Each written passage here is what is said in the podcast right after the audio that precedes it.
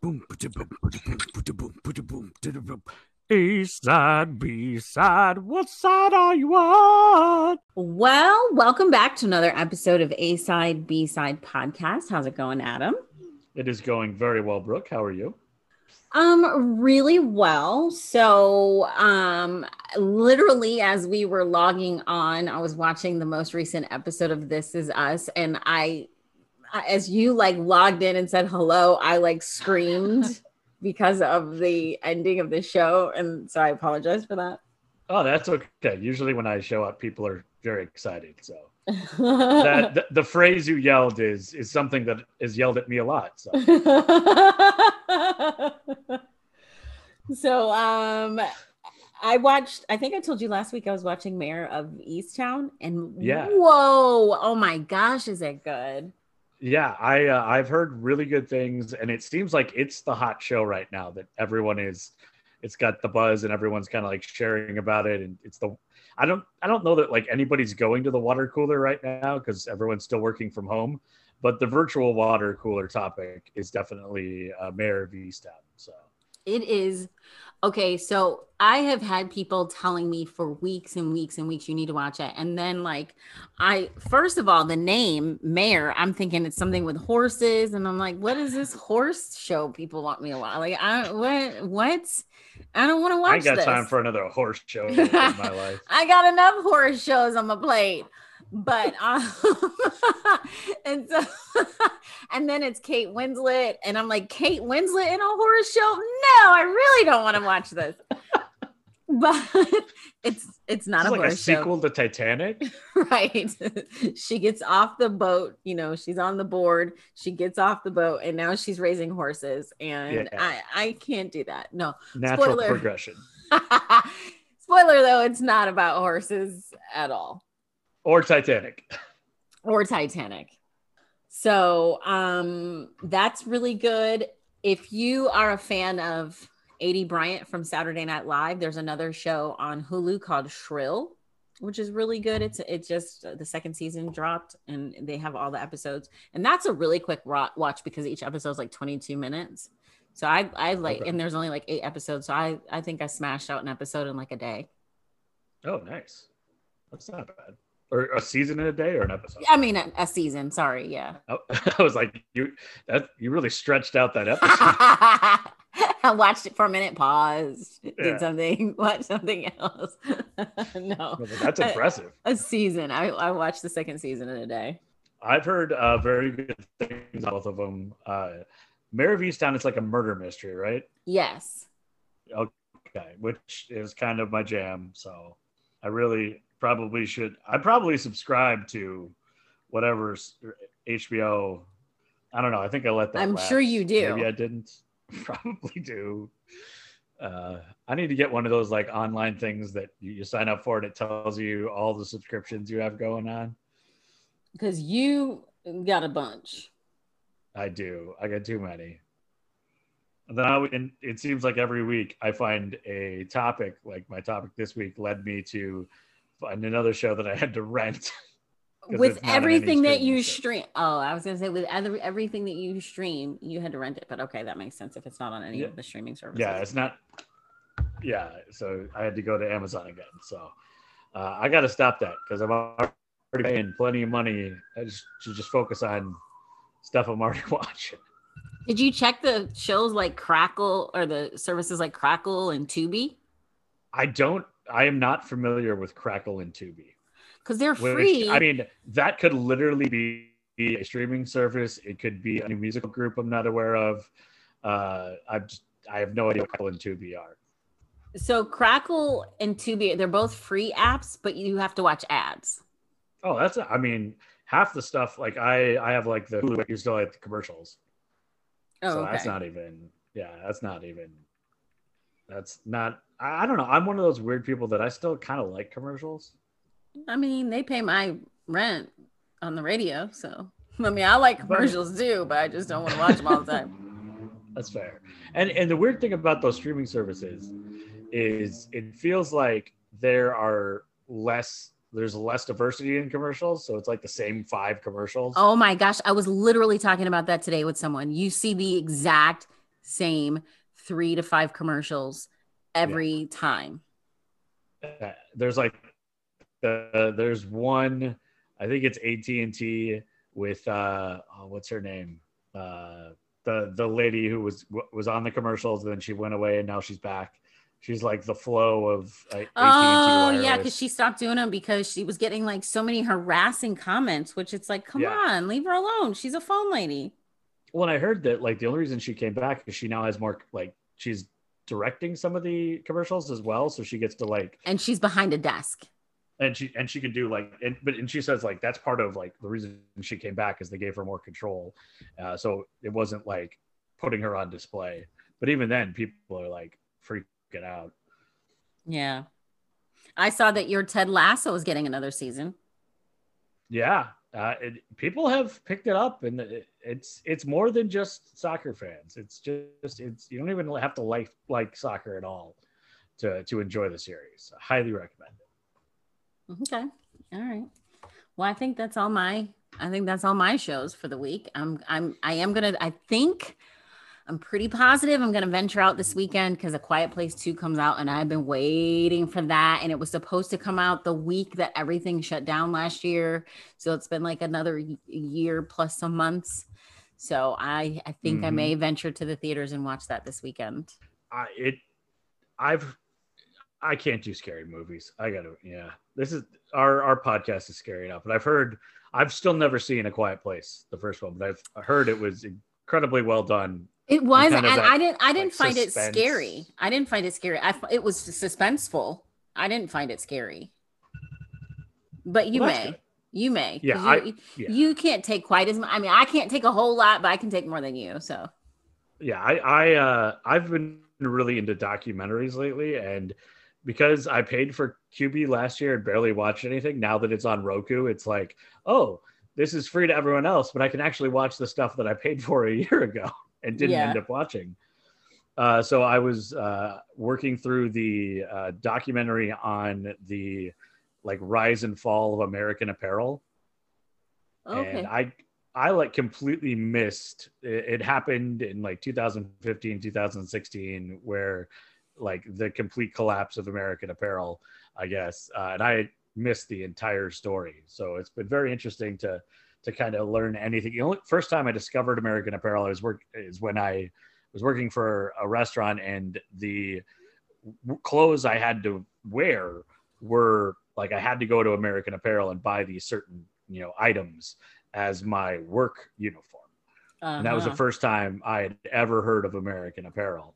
Um, and so I was I was very late to the game and evidently also very late to the uh, demise. But it's been very interesting. It's kind of another one of those kind of similar to the one they did on uh, WeWork, which was also really good. Uh, so I've always shied away from documentaries, but I guess if they're in seven minute bite sized pieces, I like them. Mm-hmm. So that's been really good. And then uh, I've been watching on Disney Plus uh, while waiting for the new Loki series to start. In May, they have uh, a new Star Wars cartoon called The Bad Batch, and I have always been a little hesitant with the Star Wars cartoons because they felt really kid oriented, uh, and you know, like, I wasn't the target audience.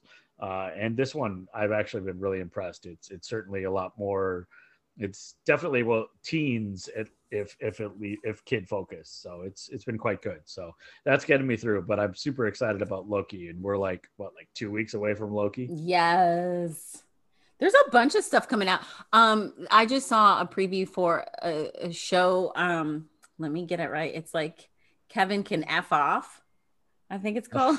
okay. And, and, it's got so if you've watched Schitt's Creek, you know um oh, what is her name? So David, it's the the, the family, you know, Schitt's Creek. Have you watched Schitt's mm-hmm. Creek? I okay. Have, yes. Okay, so David's sister is uh Alexis. Alexis, yeah. So Annie Murphy, who plays Alexis, is actually the star of this new show. And it's kind of it's like they take the sitcom genre and kind of like you know kevin uh, kevin can wait and king of queens and all these things and they kind of flip it on its head mm. um because you know like kevin can f himself that's what it's called Okay. So basically, it's it looks really funny because you know in the sitcoms like with Kevin James, he's like the big goober and he's got this hot wife and she does everything she can to make him happy. And so it's it's like a secret it's a look at the secret life of a sitcom wife like you have like the sitcom element of it and then it kind of shows you like what she's really thinking and feeling and she kind of goes off the rails and it looks freaking fantastic so does it all take place within the sitcom so it's kind of like the stuff you w- wouldn't see in the episode or that's what it looks the, the, character or the it, actor no, it looks like it's the character in the sitcom. So, like the oh, okay. sitcom itself is like real bright and shiny, like a sitcom would be. But then right. that same character, it gets real dark, and you see like what she's really thinking. And like her name is Allison. So you see Allison when it gets a little bit darker, it's Allison's real thoughts. And like she, like, there's one scene where in the sitcom, he says something really stupid to her and she it goes dark and she breaks a bottle with her hand and it, she like appears to like stab him with the bottle and then it goes back to the sitcom and he's like oh look at you uh hercules or whatever and and you know she kind of laughs it off but you can tell the sitcom life is just it's grating away at her interesting that's yeah cool. so one of my one of my favorite uh plays and then which was in, made into a movie called Rosencrantz and Guildenstern are dead, and it does the same thing with two minor characters from Hamlet. And so it's basically like because they're in like three scenes in Hamlet, but it's like showing what they're like just kind of killing time in between scenes, and like their scenes don't make a whole lot of sense. They're just there to like push certain plot points forward, so they mm-hmm. just kind of show up at various points. Mm-hmm. Uh, so, but but it's really interesting because it's like, what are these characters doing when they're not on stage or in as we know them? So that sounds uh, very cool. Yeah, it's supposed to start. It's going to be like on AMC, I think it is, and it okay. starts on June 13th. So I'm there's eight episodes. I'm I'm kind of really excited to see it because she's Annie Murphy is a good actress. She's really good. Yeah, so. she she was like a breakout star from Schitt's Creek. Yes, and she got like Emmy. She got she won an Emmy for it. So yeah, yeah, I think it'll mm. be really good. Well, and that whole like, I love that journey for you. Like that phrase has I become know. like everywhere. I know. Like people who don't use it don't even know it from a show, but like it's a like meme type of type of thing. Yeah. So that's that's when you know you've like really made it big. So my daughter has started watching Schitt's Creek, and I'm like watching it with her, and I'm like, oh, I remember that episode. Oh, I remember that episode. Oh yeah, that was a good episode. it's good enough that you can you can watch it like over. It's it's one of those shows that like I think we'll be able, people will like go back and rewatch. Like, you know, you hear about people rewatching like, you know, Friends or The Office or Parks and Rec. Yeah. Or, you know, for me, it's White Collar and Leverage, but, you know, like, those, or, um, uh, what is the, oh, Psych, another one that, that I've watched a whole bunch, but you can just, do, just drop in at any point and they're just enjoyable episodes. Did you see um, that Leverage is getting resurrected? Yes, uh, without um, Timothy uh, Timothy Hutton. Yeah. Uh, but of course, um, what's his name from ER? Um, Noah Wyle. Yes. Is is taking up the role because it's produced by Dean Devlin, who did all the uh, the librarian series. So like those two have worked together a ton. So it was just the natural person to come come in when Hutton left but yeah, I'm excited. About, that one's going to be on like IMDb or something. Yes, yes, IMDb TV. Yeah, and there's another Psych movie that's going to be out next uh, fall, and Dule Hill from from Psych is going to be in the reboot of The Wonder Years. Oh, yeah, because it's about a black family in what Chicago or Atlanta. Yeah, yeah. So that that that's he's he's so good. Like he was in The West Wing. He's been in a ton of stuff. Oh, like it almost felt like he his like I love Psych. It was really good, but like he is such a talented actor. You could feel like it was kind of like, dude, you could be doing more. Yeah, I, I agree. Dule Hill is um is really good. So I think um we got a lot of stuff to look forward to. Yeah, it's it seems like there was you know like we've had this kind of pause over the last year, and there's been a lot of stuff that's come out, but it feels just like in the last couple of weeks, like there's a new Chris Pratt action movie coming out, and then uh, called like the Tomorrow War, where he like goes into the future, and then there's like Fast Nine is coming out, and uh, there's another like uh, like zombie movie with like David Bautista. It's just it kind of feels like summer blockbuster season is coming back, so that's exciting. It is. It really is. I'm. I. I'm in. I'm nervous about going, but I'm. I'm gonna have my mask, and I'll. I'll sit in the back if I need to, so I can have my popcorn because it's just not the same without popcorn so or nachos. yeah, and and the giant like, I always get the slushy. You know, like the like the blue raspberry. So I look like a Smurf when I come out. Right, right, right. so up so up here in Minnesota at AMC theaters, you can like when you get your tickets, you get to like see like a whole map of like who else is uh like what other seats are taken. And at least with AMC on the map, there's always like a bunch of spots that are marked marked off where you can't like you can't get a ticket for those seats. Yeah. So it's like you can sit and then when you when you click on it, it like adjusts, like saying, okay, now the two seats on your left and, and are not available. So that's kind of cool. We do that when we go home with and see movies with my mom because they have an AMC there. So yeah. you get to pick so them out. I, and then they've got like the loungy chairs, which are really cool. Mm-hmm.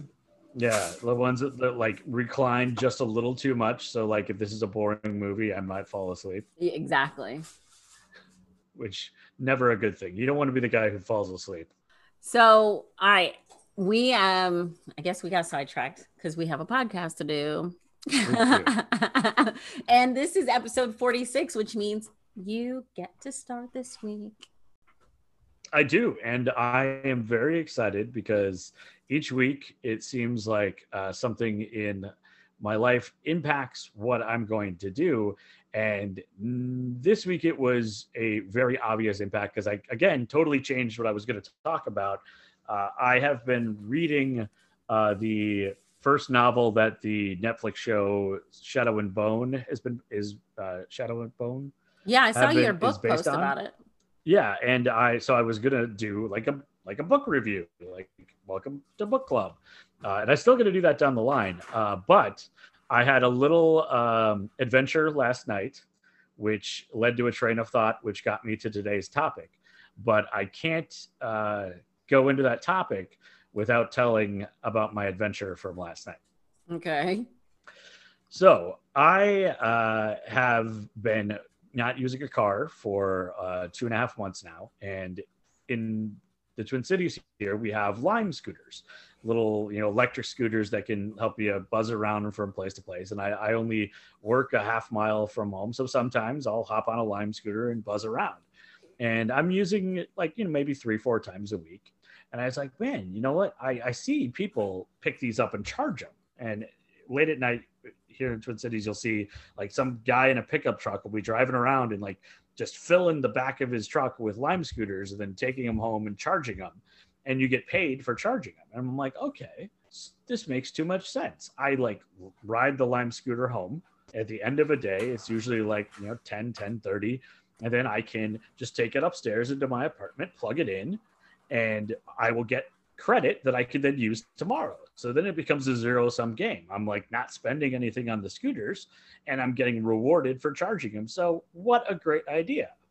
Wait, wait. So you use it you pay to use it, but then when you charge it, you get your money back. You get, I mean, you get uh, like up anywhere between like 375 to like 450 for charging overnight.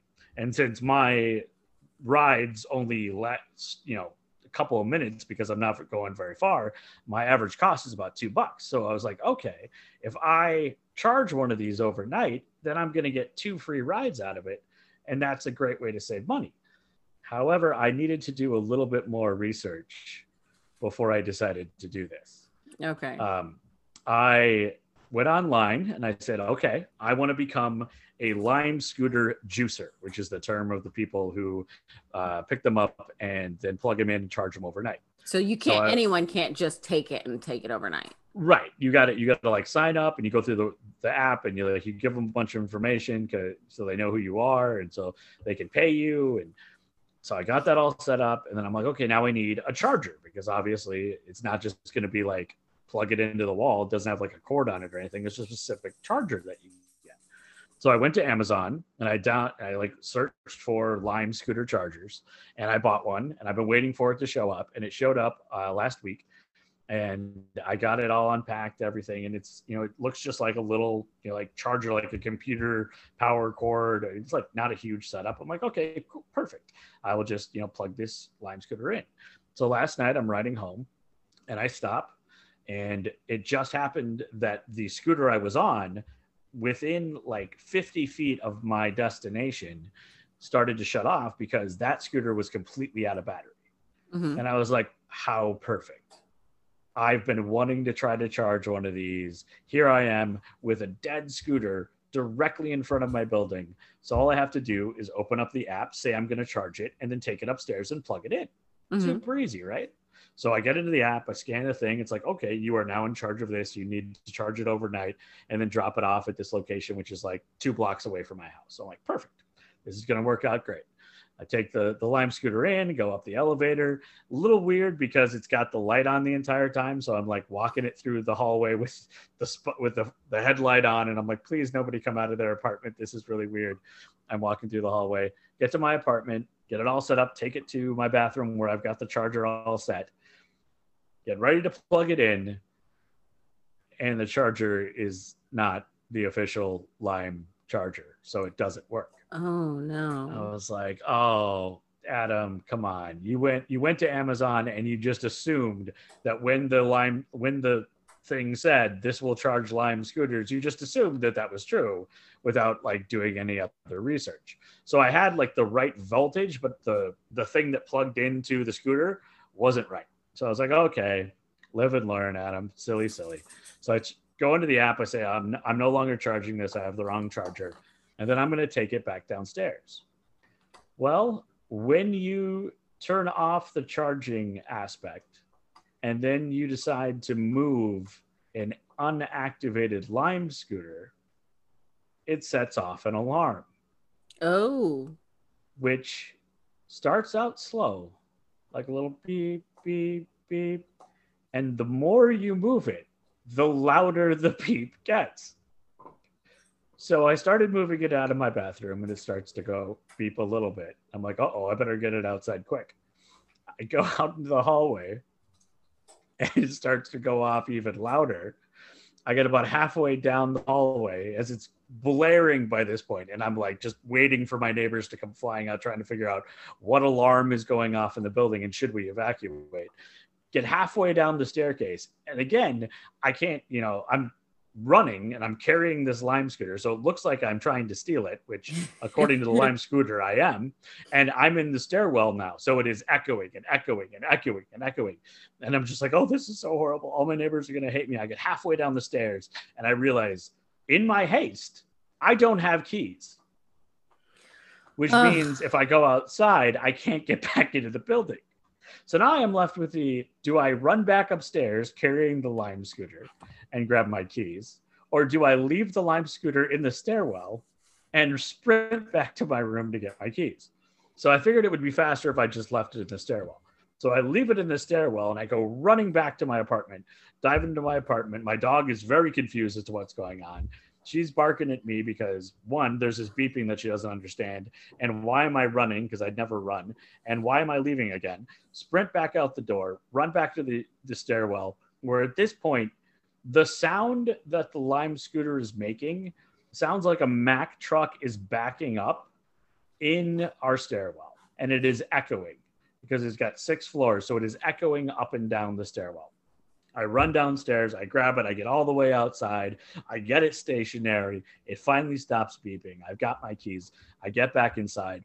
And the first thing that is running through my head is the phrase, the best laid plans of mice and men soon go asunder Mhm. because I had this great plan where I was going to make money or at least save money by charging it, and everything went wrong. And I probably am going to get a call from the building uh, today. I was like, I'm, I know the building's going to call and be like, what was that all about? Uh, luckily, they did not. But then I said, well, wait a second. This phrase, the best laid plans of men and mice go asunder, I, where did that even come from? Why, why is that in my head? And so I started to research it, and I had this story that I kept thinking of that my father had told me about this movie uh, and a book that he had watched when he was a kid. And I knew it had something to do with a mouse and it was about plans going super badly. And so I decided, okay, I got to figure this out because maybe this phrase is from that show. So I started to look up the phrase. And the phrase itself, I find out, is from a poem by Robert Burns from 1785. Uh, there is an English like uh, adaptation, uh, which I knew, which was the plans, uh, the best laid plans of men and mice go asunder. Uh, it is actually a Scottish uh, poem, and I cannot even attempt to, in the dialect, read the original Scottish poem. And I was like, there's no way this is what I was thinking of. So I just started to do a little bit more investigation, and that led me to Of Mice and Men, which was a novella by John Steinbeck. And I was like, well, is that it? Was, no, it's about two displaced mi- migrant workers who were searching for new jobs in the Great Depression. It sure sounds like the Grapes of Wrath. And like, nope, that's not it. So I keep looking, and I finally found the story that I was thinking of that I had been told by my father when I was a kid, and it was called The Mouse That Roared. So, The Mouse That Roared was a, a novel from 1955 by Irish American writer Leonard Wibberley, and it was a satire uh, about this, this small, tiny country in Europe and how its plans uh, completely backfired and then to their uh, benefit actually turned out even better. So the story is in 1950 or in the post World War II Europe, there's this small country that is struggling because it only has one export, and that is a certain type of wine. And the Americans uh, decide to make a knockoff version. So uh, the wine was originally called the Pinot Grand Fenwick from the European Duchy of Grand Fenwick, which is a tiny country, a total of three miles by five miles. They are uh, go up against a California winery who makes a knockoff version of this wine, and suddenly no one will buy the wine, the original wine, and the entire country is in the verge of bankruptcy. So they decide their best laid plan is their only course of action is to declare war on the United States. Ah. So their thought was, you know, after seeing what happened in Europe, because the end of World War II, the Marshall Plan basically completely rebuilt Germany. So they're like, well, we'll declare war on America. They'll defeat us super quickly because we'll just we'll just we'll just say, you know, we give up, and then they'll give us money to rebuild our country because we were at war. Not a horrible plan, except once they declare war, nobody knows they send a declaration to the United States State Department and it gets lost on somebody's desk. And so the US doesn't even know that they're at war with this tiny country. The tiny country then decides to invade, uh, send an invading army to New York, which is about 20 people. Uh, it's the field marshal, Tully Bascomb, and three men at arms and 20 longbowmen, because this country is still using bow and arrows as their uh, defense mechanism. They do not have guns, they do not have tanks or any of that. Uh, they show up in New York and through a series of misadventures end up finding uh, a you know the weapon that is kind of like the next nuclear weapon. Uh, and because New York City isn't paying attention, they end up stealing this weapon and becoming the the basically the ruler of the world because they have the one uh, complete uh, it's the nuclear option, but even above the nuclear option, it's called the quad, the cube bomb. Uh, so these guys, with their great plans, where they were going to just declare war and then get out of bankruptcy, end up becoming the leaders of the free of the entire world because they stole a bomb from the U.S. It is a very absurd story. And of course, it was made into an absolutely absurd movie that you can only find on uh, certain services by paying for it. I found it on Amazon for $2.99. Uh, it's also on DirecTV. Uh, it's on YouTube, Vudu, Google Play. And as any great satire from the 40s, 50s, and into the 60s uh, that is over the top and ridiculous, it stars Peter Sellers. He plays three different roles. Uh, it only lasts about 80 minutes. Uh, it is over the top, goofy, silly. If you've ever seen any other Peter Sellers stuff, um, and you like weird satire and things that are super over the top and just sort of that you know Doctor Strangelove Pink Panther uh, feel where things shouldn't be working out.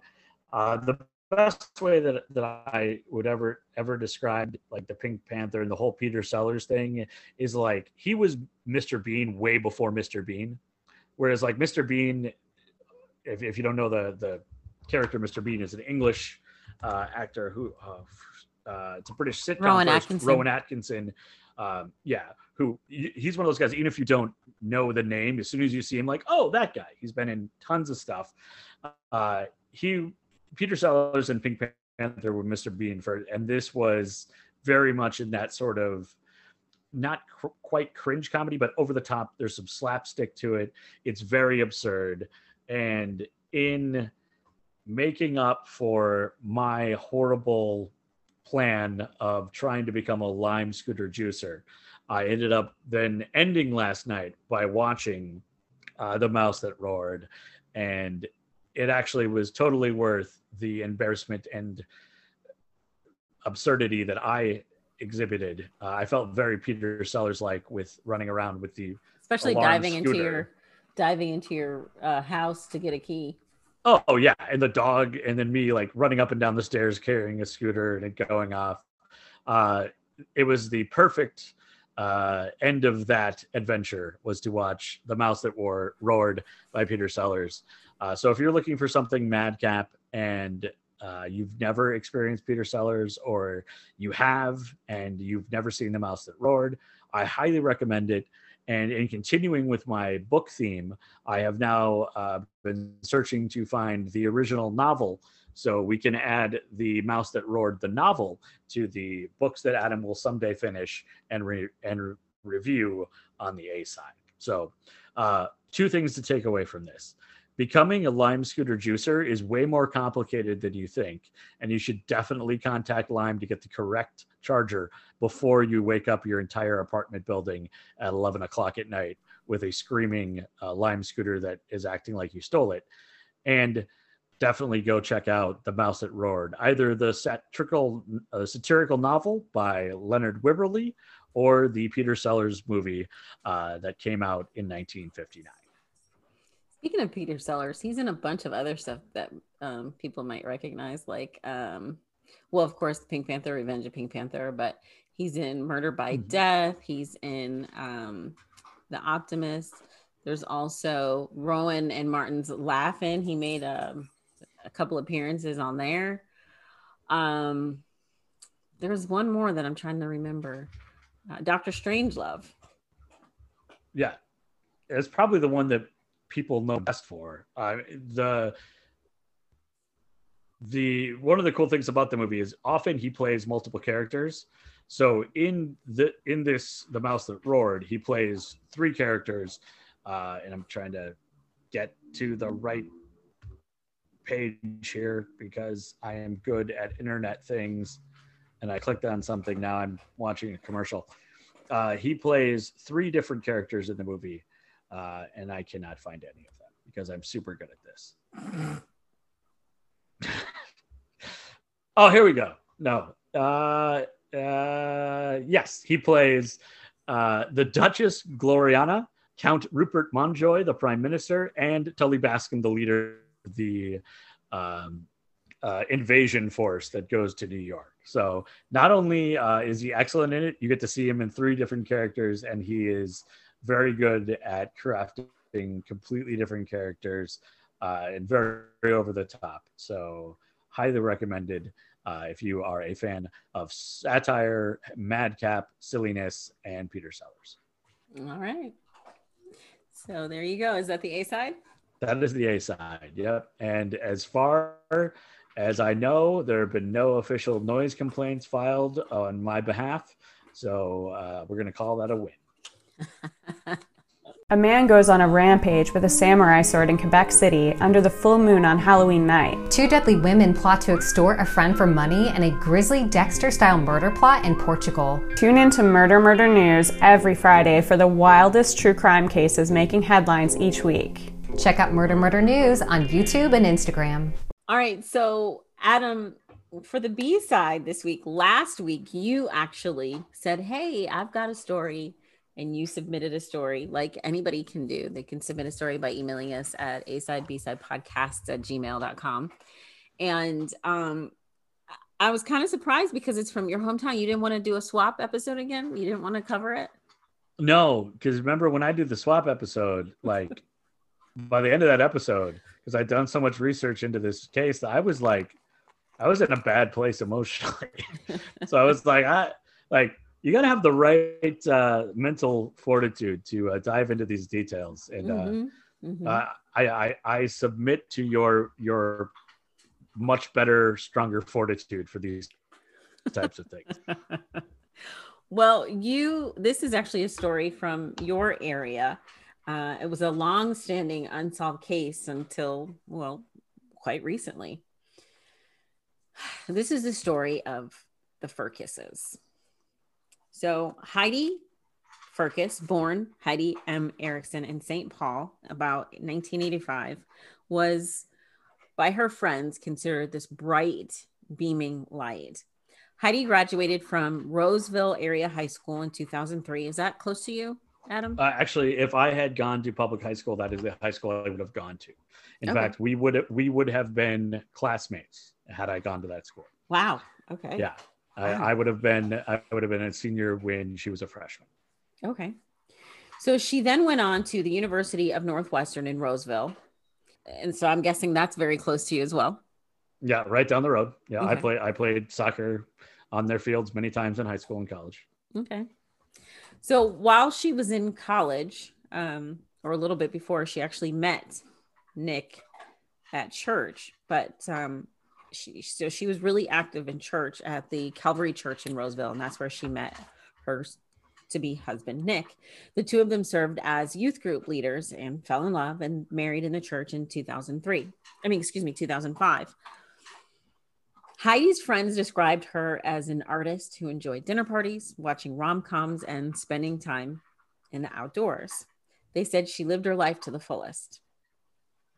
In an interview with TwinCities.com, her friend Jessie Bain, uh, who'd been friends with Heidi since they were teammates on the same school basketball team in elementary school, said she just unapologetically was excited about life and loved life. She saw the best in people. So on Sunday, April 25th of 2010 at approximately 6:30 a.m., 911 receives a frantic call from Heidi Firkus. This call lasts for 38 seconds. Now, Adam, I only had a week, so I'm hoping, uh, amongst hopes for Heidi's sake, for her family's sake, and for everybody in your area, that I do this story justice. So, this call lasted 38 seconds. Heidi reported that somebody was trying to break into her house and she gave her address. Then there was a loud scream, and someone screamed no, according to 911 transcripts. Then the line disconnects. The operator tries unsuccessfully to call back and reach Heidi. A minute later, Nick calls 911, Heidi's husband. He told them that he heard someone break into their house on Minnehaha. Is that correct? Yes. Okay. Uh, they live on Minnehaha, and he said that he woke Heidi and told her to run to the garage. So, according to transcripts, this is his call. He says, Help me, please, please. Someone just broke into our house and shot me and my wife. Nick is then heard sobbing uncontrollably and saying, Oh, my Heidi, my wife is dead. Please get here. He's also heard shouting, No, repeatedly. Nick tells the 911 operator that uh, he and his wife were in the kitchen and that, again, that he had been shot And the 911 operator, he had been shot in the left thigh and groin. During the call, the operator says, Is the person that shot you still there? He says, No. What race is he? He says, I don't know. The operator says, Do you remember what he was wearing? Nick says, No, maybe a sweatshirt. The operator says, Did you shoot back? He replies, No. Quick side note that's probably the most American question I've ever heard. Right. Yeah. we talk about cases from all over. Yeah. That is that's the, most American that's the first, question. and that's the first time in all of these you know, discussions where like where we've talked about stuff all over the world. It's the first time the 911 operator on their list of questions is, "Did you shoot back?" That was when I read that, I was like, wow, this is America. oh, I mean, man. it's a fair question. I mean, it's, we got more guns here than anybody. so- you're right. You're right. It is a very fair question here in the States. So when police arrive, Heidi was unresponsive and Nick was still on the phone with 911. Nick describes the unsub, the unknown subject, as a male of unknown race, six feet to six feet two inches tall, between 200 and 220 pounds, wearing a dark hooded sweatshirt. He told police that he woke up to get some water from the bathroom, and that's when he heard said person breaking in. Nick also told the police that he struggled with the unsub, the gun went off, and that the bullet hit Heidi in the back. Nick was taken to the hospital and released about three hours later. So, about three weeks after Heidi's death, a composite sketch of the attacker was released with some updated information. Added to the attacker's description was the fact that he was between 40 and 60 years old and that he was black. Now, if you don't know the case of Charles Stewart in Boston in 1989, I suggest you look that one up because that feels real similar. Okay. Um, just quick spoiler: Charles Stewart killed his wife and blamed it on a black male, an unknown black male. So the sketch was released by Nick's attorney, Joe Friedberg, who had hired a private artist to draw the sketch. Joe, the attorney, also noted that while Nick spoke to the police initially on the day of the attack, while he was in the hospital, you know, at the house and at the hospital, that he had mm-hmm. not spoken to them again because he had quote provided them all the information they could possibly that he could possibly provide them with which i don't know that that's true because in that moment you're in shock i mean i know it's probably the best time to get things but you're also in shock so things will probably come back to you uh, and it seems like anytime the police are like in a situation like that when you're trying to find somebody who has attacked your loved one you would want to talk to them as much as possible. Like I'd be calling Right. every day, like, have you found him? Have you found him? Have you found him? Have you found him? Right. And you'd think you, I mean, luckily I, I have no personal frame of reference to anything similar, but you- you'd feel like you'd want to try to retell it, retell it, thinking of maybe like the more times you tell it, you remember something else or like Mhm, you, mhm. you kind of process it. There's some some bit of information that as your mind is clearing, getting away from the shock and the adrenaline's wearing off, maybe you remember something else. Right. Maybe you remember it wasn't actually, you know, a black hoodie, but it was dark green or blue or whatever. Whatever. So while the police are investigating the unknown assailant, they also admit Nick is not, has not, was not, never has been eliminated as a, sus- a suspect. His attorney, Joe, defends him, saying he believes Nick was, quote, a victim and not a perpetrator. Now, we know in crimes like this, we've talked about this before, we will talk about it every single time. The first suspect is always, always, always the spouse, usually mm-hmm. with good reason. So, Nick denies that he has anything to do. He, you know, again, was an unknown person that broke in. He struggled with them. And accidentally, in this struggle, his wife ends up dead. Mm-hmm. Well, while investigating this case, police find out that the house that the couple had moved into in 2007 on Minnehaha was actually in foreclosure. Nick told police that they had not told any family or friends, but they had planned to that very day further investigation uncovered some even more interesting facts. Nick had actually been hiding the fact that the home was in foreclosure and had been for 10 months. And the young couple were set to be evicted on April 26th, the next day. The house was in a sheriff's foreclosure sale in June of 2009. So the very next day, they were to be evicted. Assistant County Attorney Elizabeth Lehman revealed that despite having to be out on Monday, April 26, there was no sign that there had been any packing done. There was no evidence of any house arrange- housing arrangements where the two were supposed to stay. So you see, it's looking real shady. Hmm. Yeah, and it begs the question: like, what? I mean, this was a cold case, right? So the Firkus's insurance agent and family friend Kurt Brown received a notice around the same time that the couple's home insurance had been canceled because of foreclosure. Kurt said he was concerned for his friend, friends Heidi, and of course, um, Nick. But he had actually known Heidi her whole life because he'd gone to college with her parents. So Kurt said he he reached out to Nick and Nick told him, "Oh, a teller or somebody at the bank has stolen my paychecks." And he said he was working to resolve the issue with the bank. It's not a big deal; it'll get fixed. Hmm. Kurt said in an interview, "I remember thinking." I've been in this business long enough to know that you don't go into foreclosure because a teller steals your paychecks. Yeah, it takes takes a bit more than that. It's a lot of paychecks to steal. Right. He was also convinced that if Heidi had known how dire the circumstances were, she would have reached out to her family for help with full knowledge that her parents would have offered her a helping hand.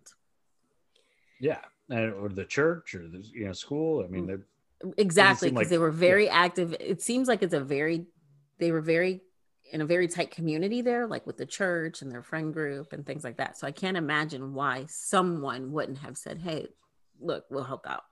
or it would have been, you know, uh, somebody would have known. You would have thought, you know, right.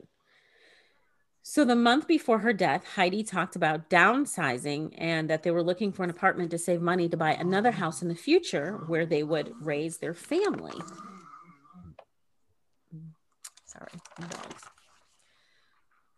For Heidi, there seemed to be no signs of trouble whatsoever. The couple had even taken a trip to Hawaii earlier that year in February. Heidi told her mom that Nick was getting a bonus at work that was paying for the trip.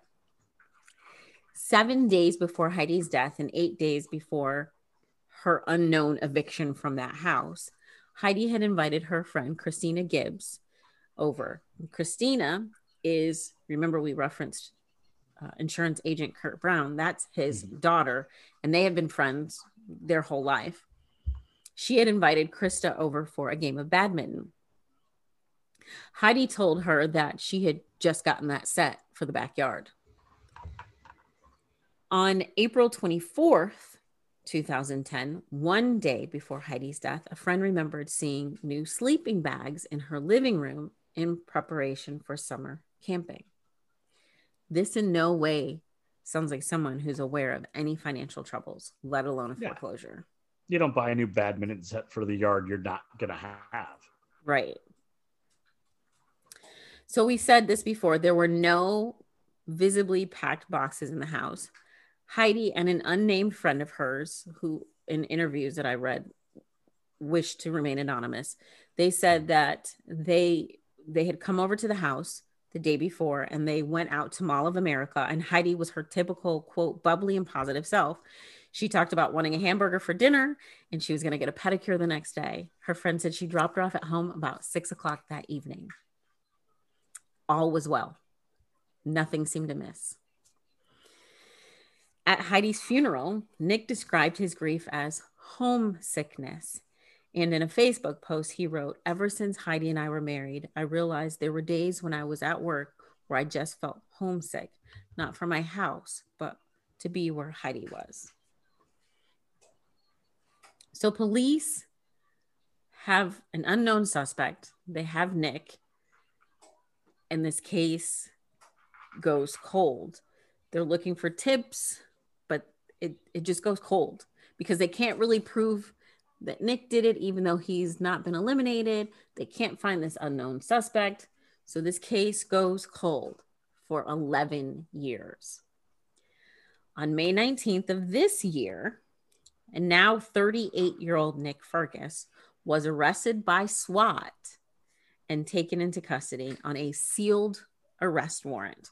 So we don't know exactly what they have. Uh, mm-hmm. Uh, he was booked into Ramsey County Jail on suspicion of murder. He faces one felony count of second degree murder. His bail set at $3 million. His next court appearance is on July 1st. In addition to the foreclosure of the house, the couple also owed the bank $1,700 and had a $17,000 debt on an REI credit card, which I had to look that up because I wasn't sure what it was, but it's the recreational equipment incorporated, yeah. which makes sense, you know, the camping equipment and, and the sleeping bags and yeah. all that. It's like a it's like a Cabela's or like a Dick's Sporting Goods. Probably where they got the badminton place. table and stuff like that. Yeah, and then the camping stuff, and the new the new sleeping bags. Right. So investigators were unable to locate any unidentifiable DNA, unidentifiable DNA on the shotgun when it was tested. You know, the shotgun that was held by the alleged intruder. Mm-hmm. There also wasn't any sufficient DNA around the doorway that was said to have been broken into. Investigators also stated that the trajectory of the bullet that hit Heidi did not match up with any of the multiple accounts of what Nick said occurred. Mm. Now, we talked previously about how Nick said he struggled with the intruder. However, there was a small table just inside the front door that was completely undisturbed. You would think, in the midst of a struggle, that house would have been trashed, especially yeah, like I right mean, in the doorway like my apartment looked trash when I was trying to get a lime scooter out of it last night. like I came back in and somebody would have been like, mm, something happened here. Right. So if you were in a struggle with someone, I mean, just imagine the the the, the chaos. So an autopsy of Heidi revealed she died of a single gunshot wound to the back. There was no exit wound. Nick actually remarried two years after Heidi's death in August of 2002. The couple had two children together and divorced in 2019. So the question, why now, after 11 years, yeah. was he finally arrested? Ramsey County Attorney John Choi wouldn't get into specific details. Again, remember it's a sealed warrant and mm-hmm. it's very the, early. It's only been a week. Right, exactly. And the county attorney said because it is an active case, they couldn't get into specific details because he hasn't even been to trial yet. You know, they don't want to give away their hand. Right. And there's still, you know, potential jury pools out there. And... Right. But what he did say that he said it came down to uh, FBI assistance, and he gave credit to St. Paul homicide investigator Sergeant Nicole Sipes, who took over the case 18 months ago. Attorney Choi said that the information that came back to them he said the information that came back to us from the FBI that I think helped us better understand what happened. He was referencing enhanced audio from the 911 calls of that day. You got to think it's 11 years. So thing technology has really come a long way and they're yeah. able to, you know, single out and identify bits and pieces of audio. The FBI, FBI labs in Quantico analyzed ballistics and they are also the ones that enhance the 911 calls. Um, we mentioned her before, Assistant Ramsey County Attorney Elizabeth Lehman. She said that the state believes Nick planned and murdered Heidi. She said, We believe he's a public safety threat. And of course, they are the reason that he has the $3 million bond. Nick Firkus was arrested 4,043 days after the death of his wife, Heidi. Police said they never stopped working the case. Nick always remained a suspect, and they were determined to get justice for Heidi. I can only imagine what his second wife must be feeling right now. Yeah, I'm. I mean, it, it, they were divorced, so maybe they're there's some. Come, I don't not. Yeah, but they have kids together. They got kids, yeah, and you and know I'm she's sure... thinking this whole time was he wanting to do that to me. Like, whoa. And I, I, I can't imagine a relationship can start without talking about the past. Right. And like, how do you explain that away to someone? Oh, yeah. I mean, I guess he just said there was an intruder. Yeah. But nobody's been arrested. You know that this person is still a suspect. Do you know that this person, or have they portrayed themselves as completely the victim, which he probably did? Right. I mean, that's, that's, that was the, the game from the beginning, it sounds like. But so we don't know the exact, like I said, because it is still an active case they are still working it and it has not gone to court yet. So all the specifics of you know how he got arrested and what they came up with have not been released yet. Um, once he goes to court of course we'll keep you updated. But yeah. that is uh, the story that you submitted for us last week the story of- and that is and that is so crazy that like i literally saw the the the update about the cold case. I was like oh this is really interesting. I had completely missed the case when it happened uh, 11 years ago. And then the fact that, you know, the victim grew up in the same town, went, would have gone to the same high school if I'd gone to public school. It was literally like a mile from my house when I know people that were at Northwestern at the same time. Uh, so that is just, wow. It's kind of crazy how that happened. I had no yeah. idea there were that many connections. Yeah. Yeah, when you sent this and then like it started mentioning the high schools and stuff, and I was like, wait a minute, I think you've talked about that area before. Yeah, no, up until uh, September, I lived uh, in Roseville. So, uh, yeah, that's uh, pretty crazy. Wow. Fortunately, he has been arrested, and you know, we hope that justice for Heidi is served and he goes yeah. to jail. And He's facing, uh, I believe it's 40 years. And, and complete uh, credit or kudos or uh, respect or thanks go to the you know the detective that took over 18 months ago and and uh, the FBI and whatever they were able to do.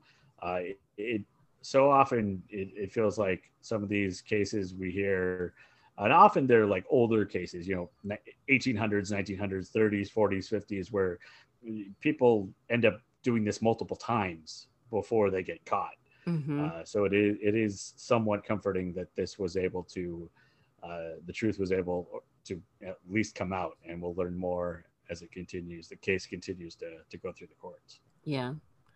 I again i i'm happy that there's some there's got to be some relief for Heidi's family, um, knowing that he because I'm I'm pretty sure they suspected him all along too, from what I yeah, read. I mean, um, you know, so there's got to be some uh, relief, but I'm sure they're you know going to be on pins and needles until this trial is over. Ah, it's just crazy. That is a very crazy, uh, disturbing story.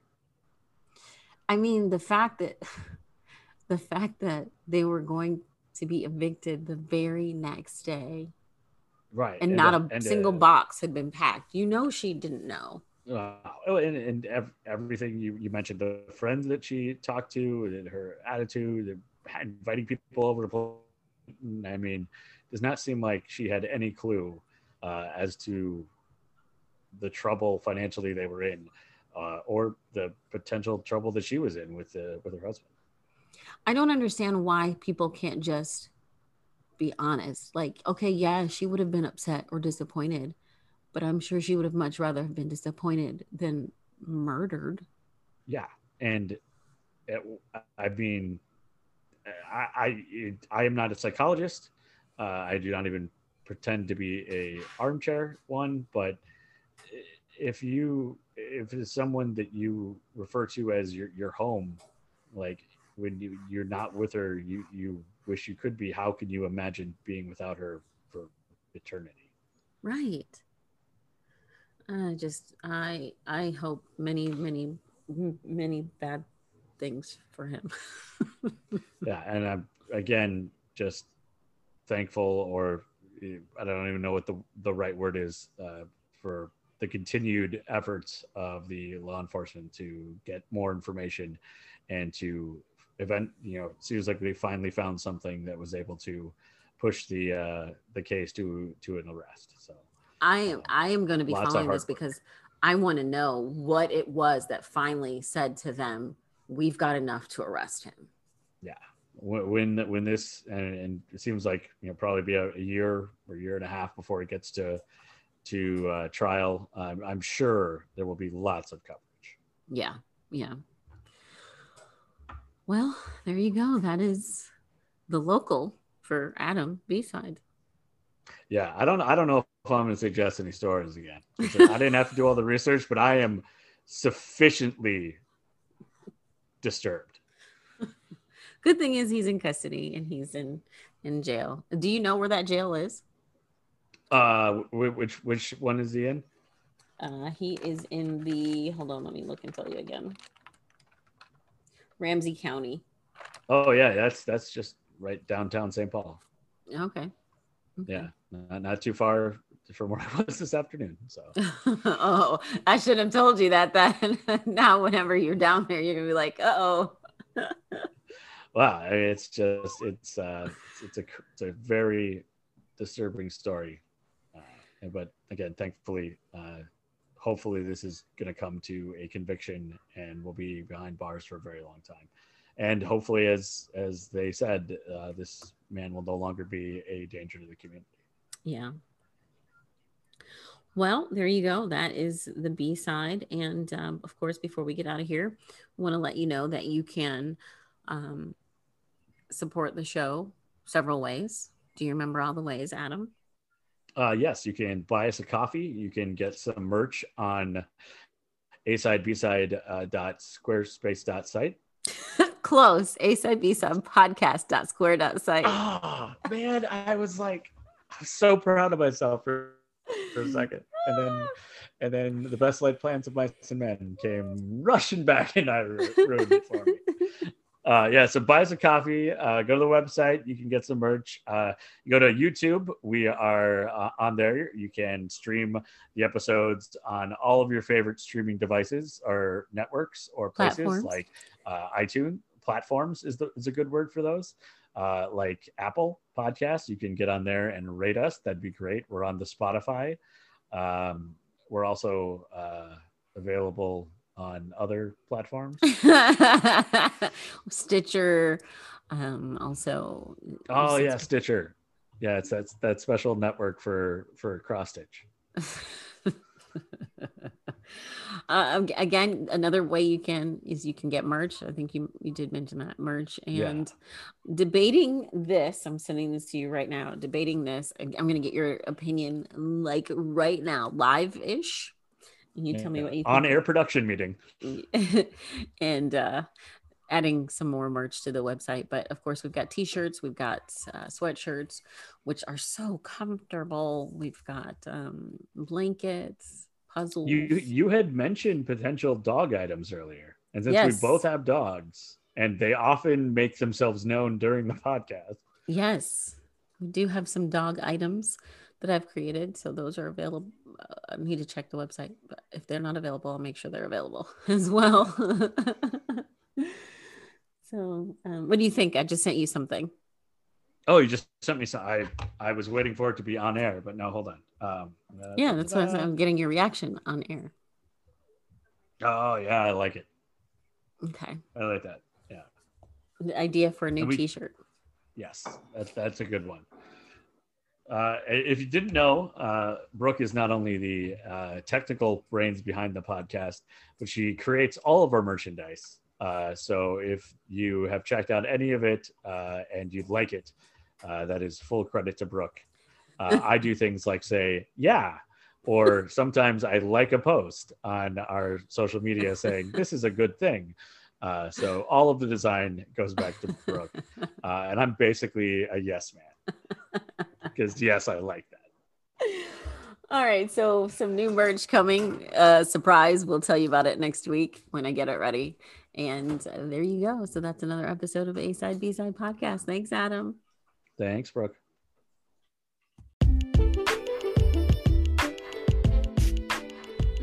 As always, thank you for listening to A Side B Side podcast. If you enjoy the show, please, if you don't mind, head on over to Apple and leave us a rating or a review. And if you'd like to continue to support the podcast, you can do so by heading on over to Patreon or you can buy us a coffee, as well as buying merch on our website, A Side B Side Podcast.square.site. From Adam and I at A Side B Side Podcast, please remember to wear your mask, social distance if you're around people that don't live in your household, and just be safe and happy. Thanks again from us here at A Side B Side Podcast.